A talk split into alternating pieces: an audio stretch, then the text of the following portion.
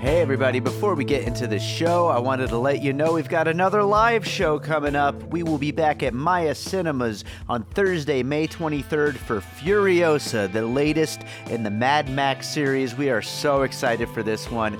Joining me to talk about it, we've got Sam Novak, Shahab Zargari, and Tony Gonzalez. A great lineup. It's going to be an awesome movie. We are so excited to talk about it. So make sure to check the show notes. There are opportunities to win tickets. You could also buy tickets, and we hope to see you there Thursday, May 23rd, 6 p.m. at Maya Cinemas for Furiosa.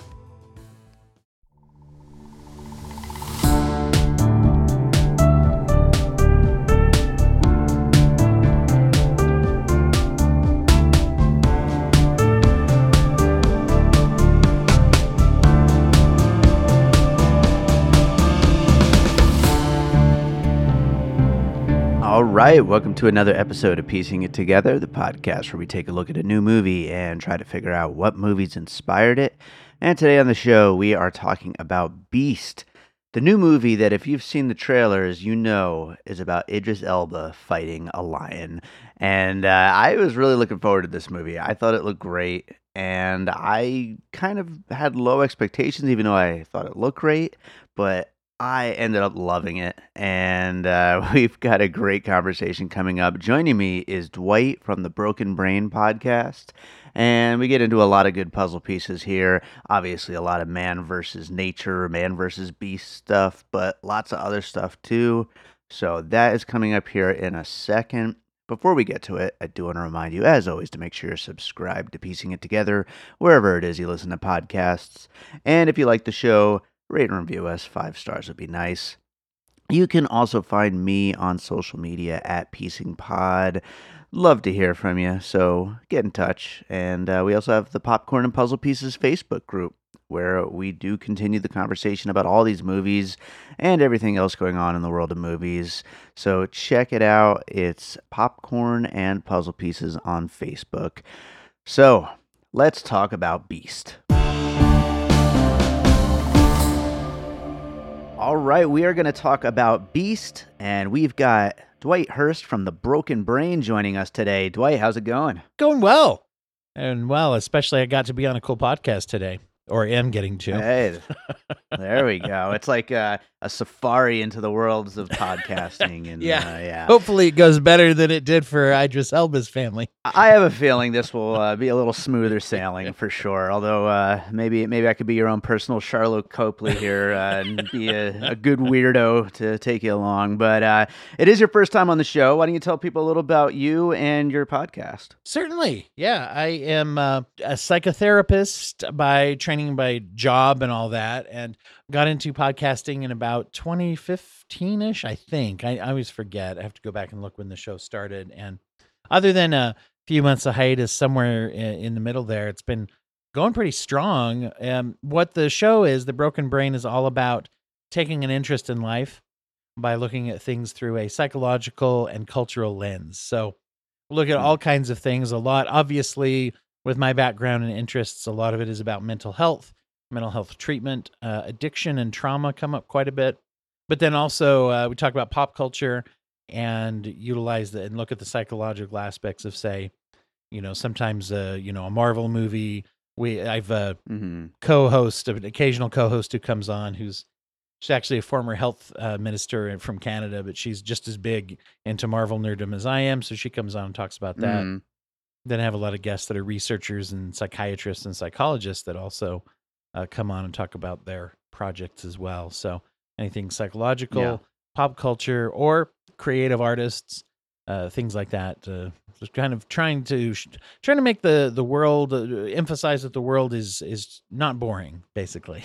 yeah, sure. And it it must be like extra ridiculous for you when you hear people like, you know, why do they have to have all these psychological issues in movies nowadays, as if they weren't always there, always right. baked into every story, you know? yeah, no, it really is true. I think when it, it's like the myth, you know, there's mythology that, well, what happened to the big action heroes and what happened? It goes right along with some of Mm. the mythology we have about, let's say, like male emotionality. We tend to say, well, Mhm. women are emotional and men aren't. And it's like, really? I mean, Yeah. you ever talk to a guy about the method that they have for how to load the dishwasher, or how to drive the lawnmower, or you know how anything to do with money, or anything that has to do with a system that dads tend to come up with, and they get very emotional, right? Um, Yeah. Ever see a guy who is, uh, you know, addicted or alone, right? They're very emotional. So, Yeah. and Yeah. well, and you know, and we'll get into today's, but uh, one of the things that I thought is interesting that even in a movie, and we'll, we'll talk about how much we want to say if this is like, um, you know, where this movie rates or whatever, but it is uh, definitely the kind of movie that could just be very straightforward, punch 'em up action. And I thought that uh, one of the things that deepened it was the use of emotion and and trauma Sure. and even the shedding of tears throughout the adventure, which is a little more realistic than whatever. I'm just stoic, you know. So I, I yeah. exactly like you said, you know, I could take on any lion that comes at me. Right. I, am tough.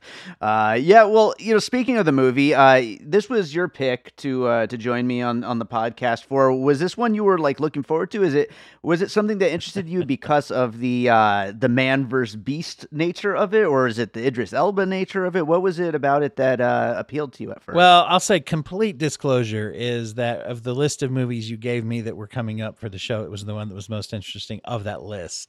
Uh, Sure. So- yeah. it's it's a weird couple of months, I gotta say. Yeah. Like August is a wasteland, and uh, is a little better, but uh, yeah, yeah, I, I will say though, it reminded me. Uh, I'm I'm sure whoever gets to go first is going to say a particular movie that I do really Mm-hmm. enjoy. Uh, we'll see if I'm right about that, but um, so Uh-huh. it, it did remind me of that. Um, the preview when I looked at it, which I, I hadn't really even heard of it till you listed it as one of the options. okay. Uh, when I watched the preview, it looked like it had some jump scare worthy stuff, and I was like, you know, in the preview they show that bit where the lion's rushing towards the car, and he closes the door just Sure. in time, and and uh, even though much of it turned out to not be super realistic, uh, that that part got me because I was like, well, it looked like he was far enough away that he might have made it to the car before the lion hit him. So yeah, that usually is not the maybe. case, you know. So- Yeah, just maybe. well, we might as well we might as well get into some of those pieces. Uh, let's let's have you go first. What do you have for your uh, first one? Gosh, do I get to go first? So that means I get to take the ghost it. in the darkness. There you go. Thank you. Uh, also on my list, although I haven't seen it since it first came out, so it's been a long time. So I'm glad you're bringing this one to the table. What here. a, fu- I mean, what a great adventure movie, right? You got Val Kilmer, Mm-hmm. you got Michael Douglas, and anything with Tom Wilkinson is usually automatically wonderful. yeah. But no, it's uh, you know, for those anybody who doesn't know, i you know, it's a story. of Val Kilmer plays an engineer who has been brought to Africa to uh, build a bridge over a big chasm, kind of thing, and they start having these lion attacks. And one of the reasons that it ties directly into this one is it, uh, although it based off of a true story, uh, there were these two lions, I guess, in the true story that were attacking and killing people in ways that lions generally do not. And the Sure. Michael Douglas character, big game hunter guy, was like, "This is weird. Lions don't bring trophies back to caves," and and apparently that part was true. Um, Mhm. And they have the, the the lions stuffed in the Smithsonian, who were the the real lions from this. They didn't get them to play themselves in the movie, however. Yeah. Sure. Yeah. Yeah. Didn't work out well for them in the end. there were, I thought, one of the interesting things about it uh, from the last time I did watch it a few years ago is that it does have a little bit of commentary on colonialism, um, where Mhm. it seems to be very aware of itself. Tom uh, Wilkinson's character uh, is like, "Well, we're here to save Africa from itself, and we're here to, you know, civilize this place." And there was, uh, I, I felt like, in a way, they used the lion attacks to kind of be like, "That's not number one." you know don't come in like that and and maybe number Sure. two it's not like this is a broken place it you know Right, right. There's a lot of culture clash, but there's a lot of like, you know, respect this place that you're you're you're showing up to and, and like you don't know this place and you better show respect or else something like this could potentially happen. And uh yeah, I, I need to revisit the Ghost and the Darkness because yeah, I remember it being great and definitely it's it's one that I think uh is kind of the perfect one to uh start this conversation off with. Um I'm gonna go from one that's based on a true story and like a little bit more realistic, even though uh, it's still insane that that is a true story. Like Mhm. that's wild. But um, I'm gonna go to one that is completely made up, but no less amazing. It's uh, Jurassic Park. Yeah, there. Um, okay, yeah. Yeah, I feel like there's lots of Jurassic Park in here. I mean, from the entering a nature preserve where everything is just absolutely beautiful, but also dangerous and scary, and uh, you better follow the rules or things are not going to go well, you know? Um, and then, of course, everything being centered around a Jeep and then the animals attacking the Jeep uh, and being stuck inside the Jeep. Eventually, it falls off a cliff. That's what which, you reminded know, me, tipped me off to it too, is like uh, the falling thing. Yeah. Absolutely, absolutely. And then uh, I'll combine with Jurassic Park rather than make it its own piece. Uh, Jurassic World, uh, the not as good uh, fourth entry, uh, the reboot slash sequel that uh, happened about I don't know six years ago. We just had the third of the Jurassic World series this year, but um, by the end of the movie, uh, really all there was that could be done is allow the other beasts, uh, in that case, the other Tyrannosaurus Rex from the first Jurassic Park, to uh, fight this new giant, insane dinosaur that was coming after them. And so they kind of really had no options left other than let them fight and get the hell out of the way. And so I, I thought that would be uh, uh, that kind of lines up with uh, Idris Elba's plan at the end of this movie. Yeah, yeah. I um I like that. That was one bit that I even though I did feel like the end of the movie uh we're we're spoiler friendly here, right? Is that Yes, Okay. absolutely. so uh, at the end of the movie there was uh a bit of punch him up with the maybe that went on a bit too long. It lost a little credibility with the physical fighting with the lion. I did like and it was fairly well broadcast that what his plan was once he got to the pride and I was like, "Oh, that's a good idea." Right? Cuz Sure, they told him yeah. earlier in foreshadowing that uh that that the the lions would protect their own pride from this lion. So I thought that was actually a clever bit. And I wondered also if part of the reason they did that is were they feeling guilty? Because one thing I couldn't help think was, is it a bit irresponsible to have another haunted lion story, especially one that's fictional? I mean, because you can go back to the Ghost and the Darkness being true, and being like, wow, these Mhm. two lions, crazy, right? Whereas this one's uh, so to have it, it's it's kind of like when you watch Shark Week and they're like, oh, sharks are really safe and they're beautiful creatures. Now let's have this Yeah. special about how they're going to rip you to shreds, you know? And it's like, is Sure, that yeah. irresponsible? And I, Right, I, I wonder if that's why they had lions save him as well. And it's pretty clear that they're painting this lion, even though it's like completely vicious and violent and murderous. Like they're they're showing that like it's responding to uh, the violence that's been inflicted upon its family Yes. by the poachers, and so like to make it out to be a victim and then like make it this villain creature as well at the same time wouldn't quite work. So it's like, yeah, like he he can't just straight up shoot and kill The, lion, It right? Especially as he's an American doctor visiting Africa. That probably wouldn't go over well. yeah, absolutely for sure. Uh, you know what also reminded me of Jurassic Park was how the Velociraptors um, open the doors and they learn how to use stuff. Oh yeah. But uh, when the lion used the walkie-talkie, I thought that was. I mean, Mm. I know he stepped on it accidentally, but when all of a sudden over the walkie-talkie they heard, I was like, "Wait, did this lion just figure out how to use a walkie-talkie?" See, it seems like that that that make me really like this movie a lot because I mean, that's the kind of thing you're just like, hell yeah, that's great, you know, like what a great idea. expect him you to, know? like, start it's up- ridiculous. He like starts up the poacher's car. yeah. then then this would be five has to push stars start if it. had happened. But uh, yeah. Well, let's go on to some more pieces. What do you got for your next one? Well, uh, here's one: uh, the Predator, the original Predator Sure. movie, and that popped in my head. Of course, knowing that they're going to be hunted when they get there, and they have the very manly handshake.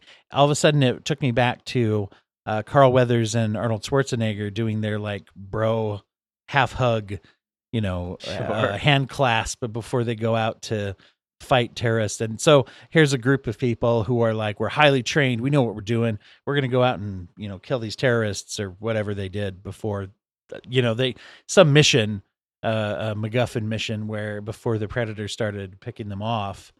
And I, so I, I felt, and also the Predator being highly intelligent, whereas this Mhm. lion also was like lying in wait. It was using their, their, uh, Australian friend as bait. Sure. And, and so, I, you know, I don't know. So it reminded me of the dynamic in Predator.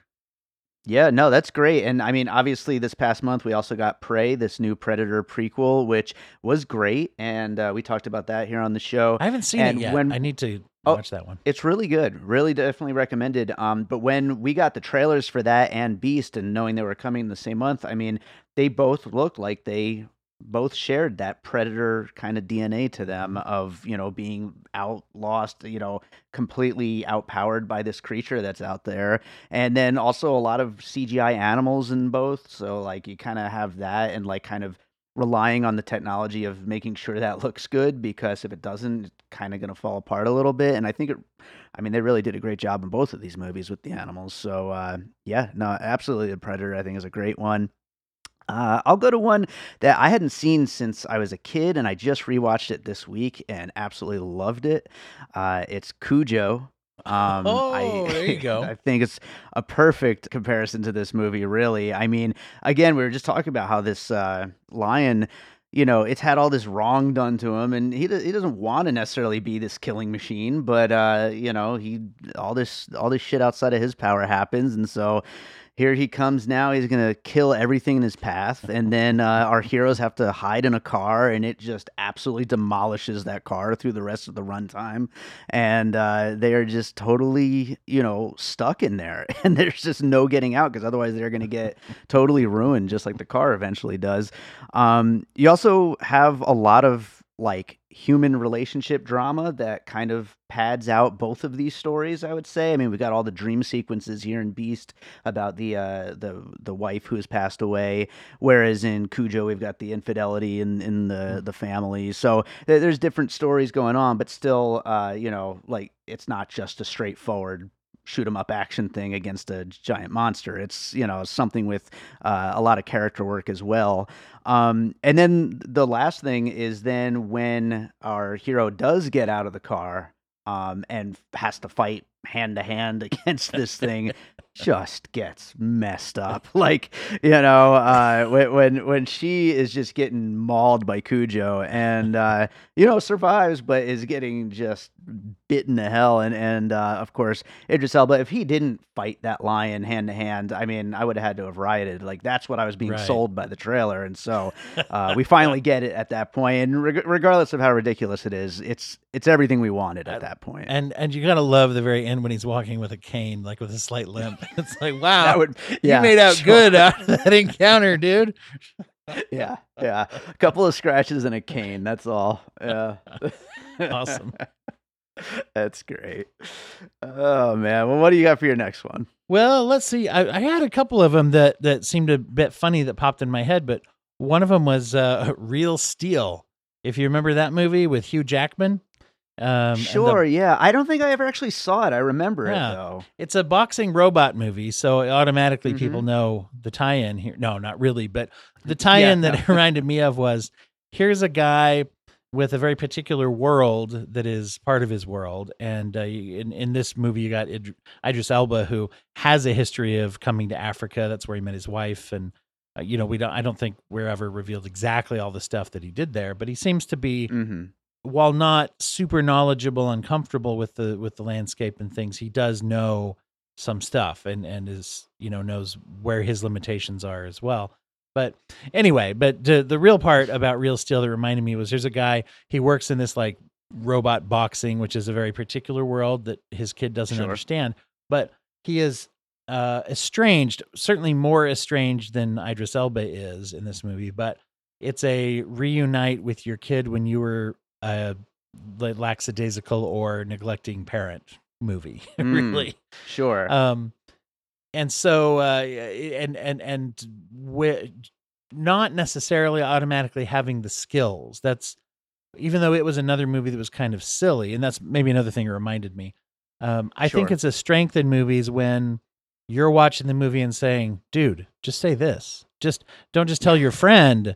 Go to your daughter and Mhm. tell her I'm really sorry and I Yeah. feel bad and everything."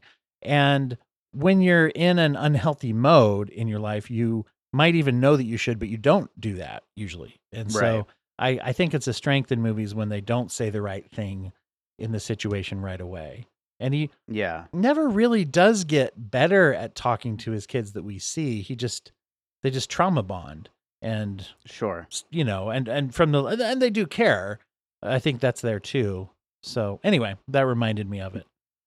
No, that that's that's an interesting one. Like it's like yeah, it's that that same kind of uh, needing to reconnect and doing it in a very specific and like not very unusual kind of situation for that that reconnection to happen. And uh, yeah, I like that. That's a good one. That's actually kind of goes along with my next piece, which is also maybe a little bit of an odd one, but uh, No Escape from 2015 with Owen Wilson um, where he takes his family for a, a job. He has to travel to this uh, country. It's uh, somewhere in Asia. I forget exactly where. But um, as soon as they get there, they're find out that the country's like under a, a terrorist attack, and he has to keep his Oh, family wow. safe. And all this chaos just erupting around him. And um, you know, this isn't a terrorist attack. It's a crazy, over the top lion attack. But um, still, he's, he's got to keep his family safe. Still and, terrorizing. yeah, still getting terrorized, and then he's got to uh, he's got to you know keep his family together and keep them safe, and you know survive this insane over the top situation they've gotten themselves into. And uh, yeah, I mean it's not not really the most memorable movie from what I remember, like you know, but like it, it's uh, I never saw it. Yeah, I, I I saw it opening weekend and like you know it's one of those where you saw it like the one time and that was it. But uh, Owen Wilson's great though, so Yeah, yeah, and that's an interesting role to see Owen Wilson in. I yeah, That's one of the things I enjoyed about Loki, the the TV series, is that Owen Sure. Wilson had a chance to show off some acting skills that weren't just comedic. Um, yeah. and so it's interesting to see him in a role that isn't, uh, you know, his traditional. So that's that's pretty cool. Absolutely. Well, what do you got next? I've got this one's real specific, and it's uh, Die Hard. So oh, nice. and it's a very specific part of Die Hard. The most annoying part of Die Hard is Mm. the I don't know what I don't even remember his name, Hans or something. He's the blonde, Mm-hmm. long-haired terrorist who gets like his death at first is he's fighting John McClane. uh, McClane kills his brother early on, so they have this beef, and he's going after him, and you know he's fighting him and fighting him, and he ends up hanging him with a chain after just beating him to hell, and so Mm. that's how he dies. But then, but then there's this bit at the end where Reginald VelJohnson, of course, has to learn to have the courage to kill again. I guess you know because it's an '80s action movie, um, and he's a desk cop. So his opportunity to save people by shooting a guy is that terrorist. And this is after not only was he hanged by a chain, but the roof blows up on the building.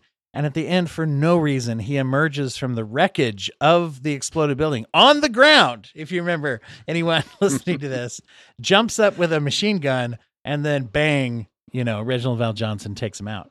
Um, sure. and so this is where, and and at that point you're just kind of like, all right, whatever, you know, what in the world? How? Why even have him? It could have been anyone. It could have just Uh-huh. been some rando guy. Um, there's no way you could at all. Not not just. I mean, it goes beyond kind of action movie uh, physics to say, okay, you could have had him die a little different to bring him back. And when the lion resurrects itself from being immolated, that was the Mm. part that, you know, it's got, it's in the car that blows up in a fireball. And the next time you see it, it's just kind of like, whatever. Got a little, little, Yeah. little charcoal marks on its mane. Yeah, just a little brushing the shoulder off, and yeah, And the long flowing blonde hair, I think, also reminded me of the mane of the lion. 'cause- yeah, sure, absolutely. anyway, Yeah, no, that that's great. I you know I was gonna bring up the Rambo sequels, but we already got Die Hard and we got uh, Predator in there, so we'll, we'll leave that one alone. Um, I I'll move on to something kind of reminiscent of what I was talking about with Jurassic World, but um, you know, obviously we talked before we even got into this conversation about how we could talk about a lot of different man versus creature movies. There's tons of them over the years.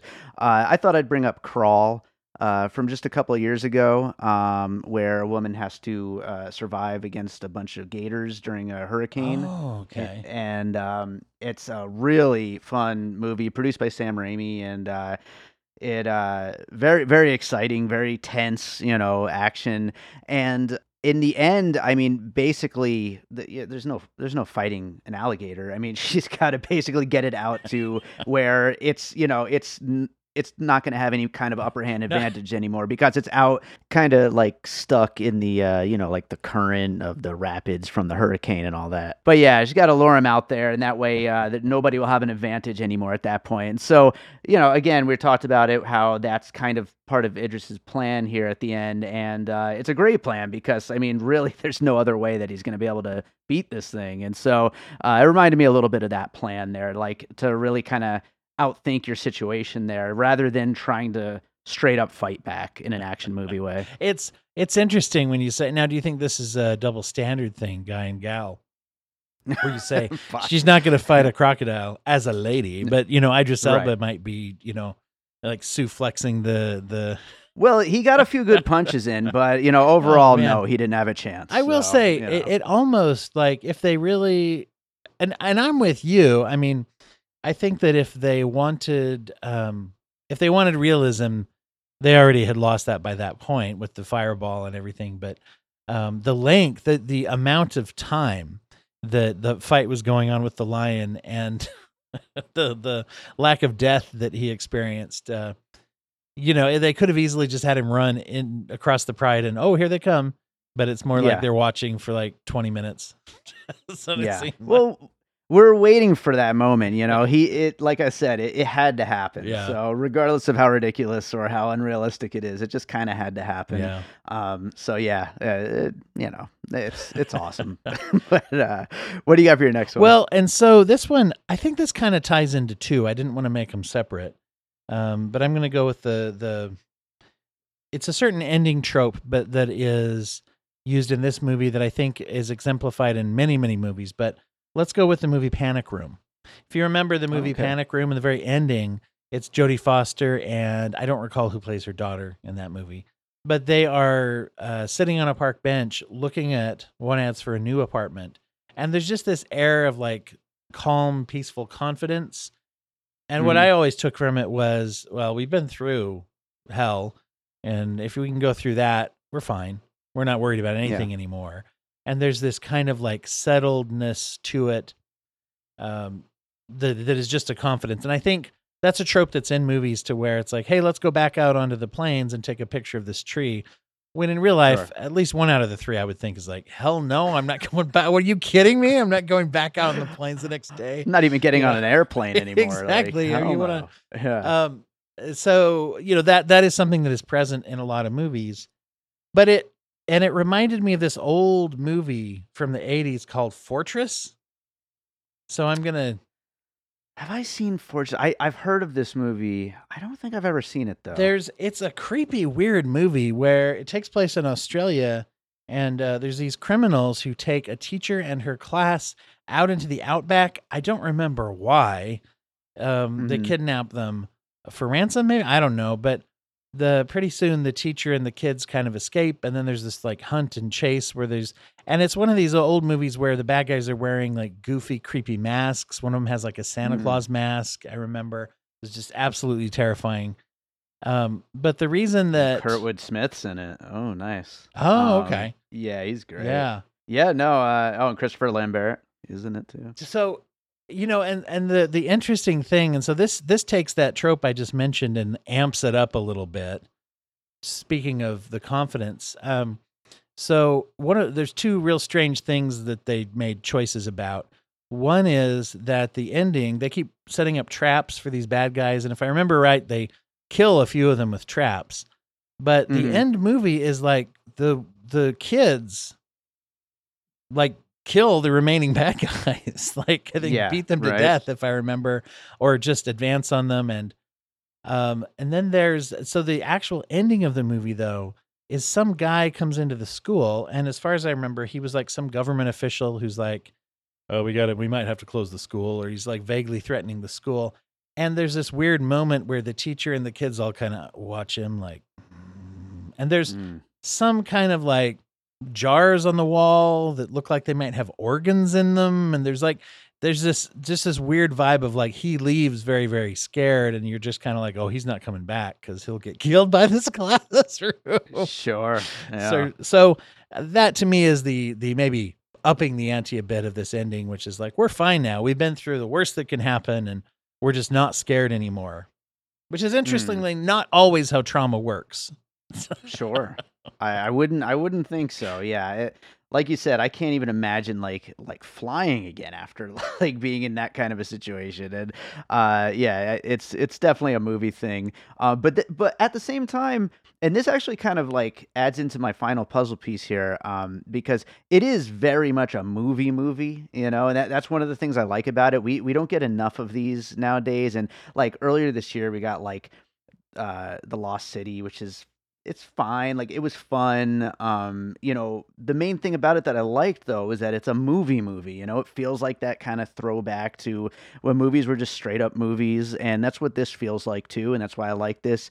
And my last puzzle piece is actually not a movie, but something that celebrates movies, and that's the Universal Studios tour Uh, at, uh-huh. at Universal Studios.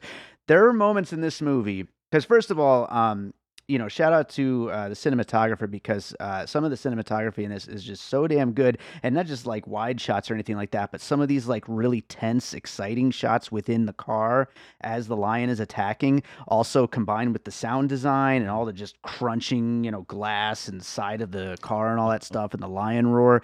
There's moments where like the camera is disorientingly like shifting all across and you you hear the lion roaring over on the right and then you hear Idris Elba yelling kids hang on on the left and then you hear the girls screaming ah dad you know and then the lion smashes against the car and like you don't know what's happening totally reminds me of like the King Kong part of of the Universal Studios ride or the Fast and Furious part of the Universal Studios ride or the part where they flood the uh, underground um, where you're on a train and uh, all the water comes in like it's just that theme park kind of experience Mhm. that like really made this just a really fun movie to me and uh, it's kind of my favorite thing about it That's a good point. I was watching something the other day, just something from the 90s and, you know, rewatching a couple things and thinking about that fact where it's like if you want a movie that is a self-contained somebody had an idea for a story and wrote it or whatever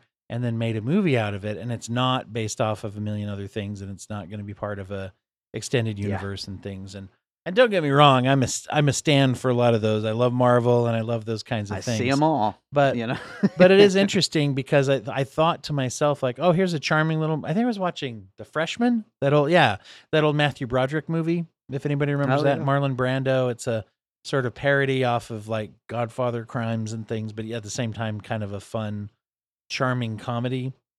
And yeah i should rewatch that i haven't seen that in a million yeah, years. yeah. It's the one where they have to transport a Komodo dragon, supposedly through in a car, and it's just, it's got some fun little bits in it, and it's very young Matthew Broderick. Um, and Yeah. then Bruno Kirby plays a just a wonderful kind of scumbag character uh, for comedy, which you know is kind of his his sweet spot. But Hmm. anyway, I, it occurred to me it's like if if I was going to see this movie made nowadays, it would have to be at like Sundance, or you know, it would have to be like an indie film that was just completely uh, aside from some of those things. You probably get so if someone famous is in it, they're probably doing it for scale because they love the script or uh, Sure. some. It's just a different dynamic. Um, and I'm not one of those big blockbuster haters necessarily Mhm. um, because I do think there's strengths. You see some directors and people get work with bigger movies sooner because of some of these franchises. So there's these pros and cons though, to where you're absolutely right. Just the going to the movies, getting the popcorn, watching this one shot story of like, ah, that was it's kind of fun, you know? Yeah. Um, Yeah. yeah. that's not uh, you don't see it as much anymore. It's true. Right. Absolutely. That's And uh, and I, I think we need to uh, celebrate these ones because uh, you know, Marvel movies are great, superhero movies are great, but we need this other stuff too in our in our movie watching diet. Yes, yes. You know? so uh, do you have any more pieces you wanted to bring up? Uh, uh, yeah, like you said, there's a there's a bunch that occurred to me. Like the Edge is one that occurred, but it's just kind of Sure. a more straightforward man versus. There's a funny old uh, it's, it's an old cheesy Disney movie called Cheetah. For anyone who saw it, it would be like the Wonderful World of Disney, but Okay. it stood out to me. It's not it's not man versus nature. What it is is it's actually the opposite, which is a bond with a wildcat. But Mm. uh, it's the but it is kids who are brought to Africa by family.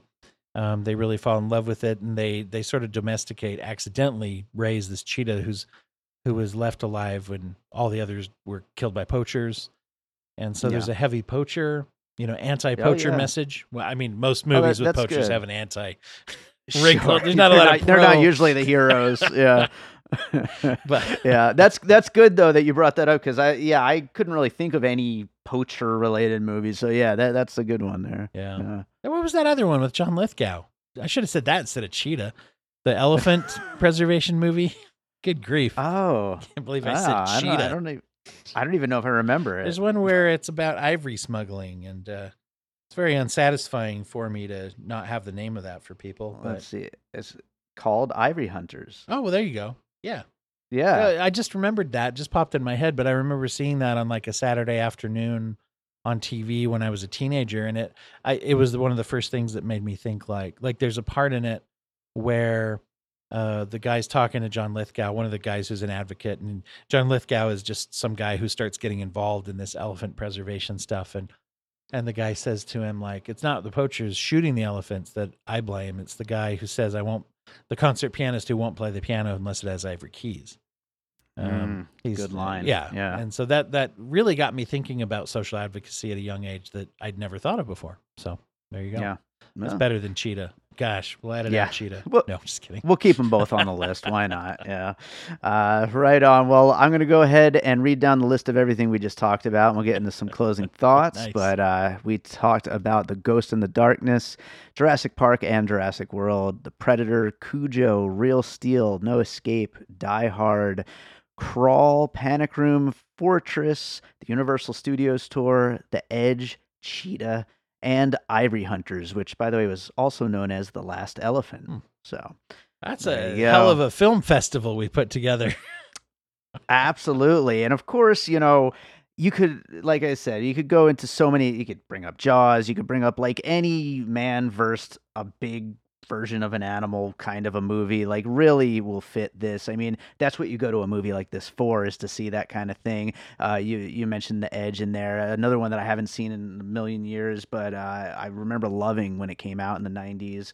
Um, yeah, I do you have any other uh like thoughts on the movie that you wanted to get out there before we uh, wrap it up? Well, and you know, and I think it is important to point out that that unrealism is a part of any action movie, um, whether you notice it or not, and especially Mhm. these man versus nature things. There's always some silliness that's wrapped up in there, if in the terms of it being unrealistic. So I guess I just want to throw that out there because I feel like although Idris Elba is beloved by most, you know, good movie fans, a lot of people like him, obviously, but he's been you know he gets he gets under fire now and again when people bring up things like oh he should be or should have been James Bond by now at least for a few Mhm. movies and all those things which I'm actually on board with uh, that would have been pretty fantastic.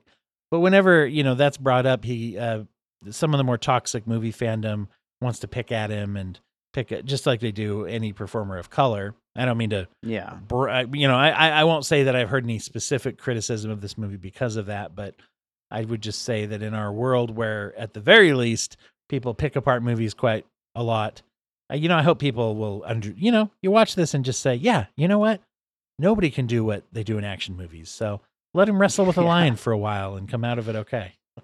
yeah. I don't know how to make those people happy. Really, like, I mean, what more could you possibly want than Idris Elba against a lion? think- like, seriously, like, I think being unhappy is like their hobby. It really is. It really does seem that way. Uh, only other thing I wanted to shout out is the Steven Price score, which uh, I loved the music in this movie. Um, he doesn't score a lot of movies. I, I don't know what it is. He's like maybe like one every four or five years or something like that. Um, he did Gravity a few years ago. It was another fantastic score. But No, that's Uh, true. yeah, I l- yeah the, I love the music in this movie. So the uh, production that- value and the acting really was i mean that's what makes it even more enjoyable than just yeah, it's not just purely a silly movie it's it's fun to watch the people because they they're good performers and it's well put together Yeah. it sounds nice and looks nice Yeah, speaking of people who don't do things very often, Sharlto Copley has carved out a really weird career post District 9 where everybody thought he was going to like I don't I don't know exactly what they thought he was going to do, but I don't think it's what he's Oh, doing. he's like he's just District- randomly popping up He's the things. District Nine guy. I, I couldn't. I was Yeah, like, that's where have I seen him recently or before? Yeah, It wasn't recently, probably, because he just pops up here, he pops up there. Like he, he's a very weird uh, guy, but um, very interesting and always always a, a fun uh, presence in movies. So yeah, a lot of great performances here and uh, uh a lot of good stuff all around. But I think that does uh, that does it for Beast. Um, is there another movie you watched recently you'd like to recommend to our listeners? Yeah, I just think recently. Um, well, yeah, I'm gonna I'm gonna go ahead and uh, put in a plug for a couple of uh, animated movies this year that have come out recently. I think that Lightyear got a lot of Mhm. flack and people didn't really care for it too much, but I will say um as a as an adventure movie, an adventure sci-fi movie and even one that got a little uh pe- people were saying that it wasn't as emotionally tugging on their heart like a lot of the Pixar. And you know, I get it. I mean, I can't even I can't even, you know, talk about the Toy Story movies or the, you know, onward some of those ones that are really emotional. But I, I thought Yeah. it, it had a lot of heart to it, and I thought they did a, a good job. And then, you know, I'll come in with uh, Turning Red also. Mm-hmm. And so that's another one that uh, I think the the best animated is going to be a tough one this year, just like it was the year before. Uh, Yeah. Whether it's for the awards or just people's opinions and you know Letterboxd or whatever. Yeah. But uh, Turning Red is one that I really liked for anyone who watches it, but especially like my seven year old was watching it and cluing into, oh, there's some issues of maturation and menstruation that are discussed just you know normally, and it wasn't anything to Yeah. be ashamed of uh, and then also just a great story that Oh, uh, unfortunately a lot of people are like well i can't uh you know uh can, i can't relate to these these uh girls or whatever when in fact there's a whole community that you're introduced to through it and, and just yeah really enjoyed those Yeah, g- great, great picks, and uh, yeah, I love Turning Red. Um, I wish that was the one that got the theatrical release, honestly, uh, of those two Pixar films. But, um, but yeah, no, but both worth watching, and uh, yeah, great picks there.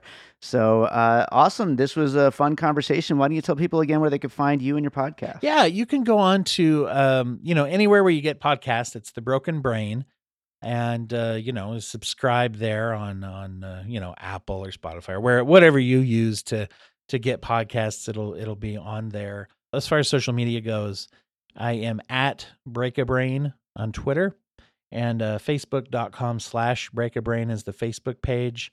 Uh, and then I just recently started an Instagram, which is actually Break a Brain was taken on Instagram, so.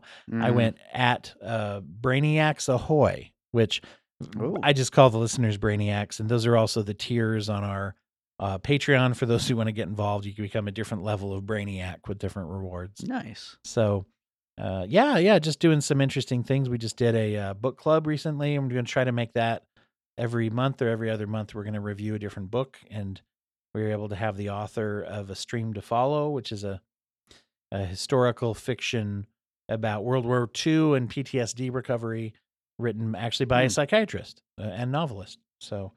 Uh, just Oh, we've been doing some some exciting things like that. Awesome. Well, uh, hey, I, I'm really happy to have you on the show, Dwight, and uh, hopefully we can uh, get you back again sometime. Definitely, definitely, and I'm yeah hoping to get you uh, over on mine as well. We'll we'll do that. Absolutely. we'll we'll make that happen. I'm Josh Bell. And I'm Jason Harris, and we co host a podcast called Awesome Movie Year. Each season, we take a look back at an awesome year for movies, which is every year. We deep dive into these specific years and we pick out why they were such great years for films. We go over the biggest hits, the biggest flops, the best pictures, some personal picks, some cult classics. Years we've covered in past seasons include 1994, 2003, 1977, and 1984, and we've got all of film history to look forward to. So check us out at awesomemovieyear.com or wherever you listen to podcasts. All right. I hope you enjoyed that conversation about Beast. Thanks to Dwight for joining me on that one. Check out the Broken Brain podcast. And thank you to you for listening. If you're enjoying piecing it together, of course, make sure you're subscribed. We'd also really appreciate that five star rating and review. And, uh, you know, share the show. We, we really love it when you do that. Get in touch. Let us know about any puzzle pieces you think we might have missed Uh, there's obviously tons and tons of other things that we could have brought up. So uh, shoot me a message either by email, the email's in the show notes, or on Twitter at PiecingPod, or over in our Facebook group, Popcorn and Puzzle Pieces. Or now you could actually comment on Goodpods right there on the episode. There's a uh, little message thing where you can comment. Uh, let me know puzzle pieces you think of for the movies we're talking about and uh, I will read them on the next trailer episode. So definitely get in touch. And uh, also wanted to let you know we do have a Patreon, the Produced by David Rosen Patreon, where I combine bonus and advanced content from piecing it together, as well as stuff from Awesome Movie Year and from my music career. And speaking of my music career, I'm going to play a song to finish up the episode like I always do. And I was gonna play Devil. I've played it on the show before. Um, it would have been a good fit, but uh, you know, we're talking about Beast. We're talking about this this big lion, a giant cuddly cat. Um, I'm gonna play something from my Pup Pups album, which uh, needs to get released one of these days. Um, it's just been sitting there like 80% done. I just need to finish it. It's just on the back burner. It's this kind of novelty album of songs uh, some by my pets and some uh, just by me about my pets. And uh, I'm going to play one of the ones that's by me, and it's about my cat Lily Bear who passed away. Um, it's uh, it's called Muffin Maker, and uh, this is a, this is like a kind of a bluesy rocker kind of, I guess, and it's about it's about Lily, and uh, it's absolutely ridiculous. And I hope you enjoy it. And this album the Pup Pups, Who Wants Din Din, will be out one day. I don't know when. Maybe this year, maybe next year. Hopefully before they're all gone. But uh, yeah, it's coming one of these days. So hope you enjoy it. We'll be back with more piecing it together real soon.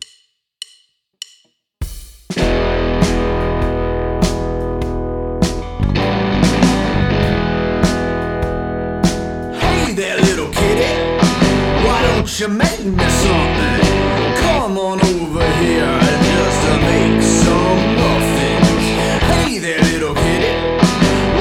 you make me something? Climb up upon my belly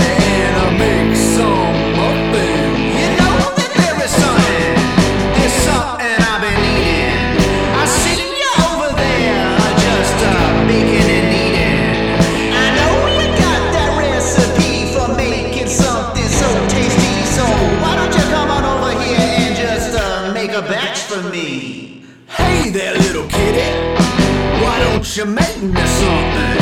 Come on over here and just make some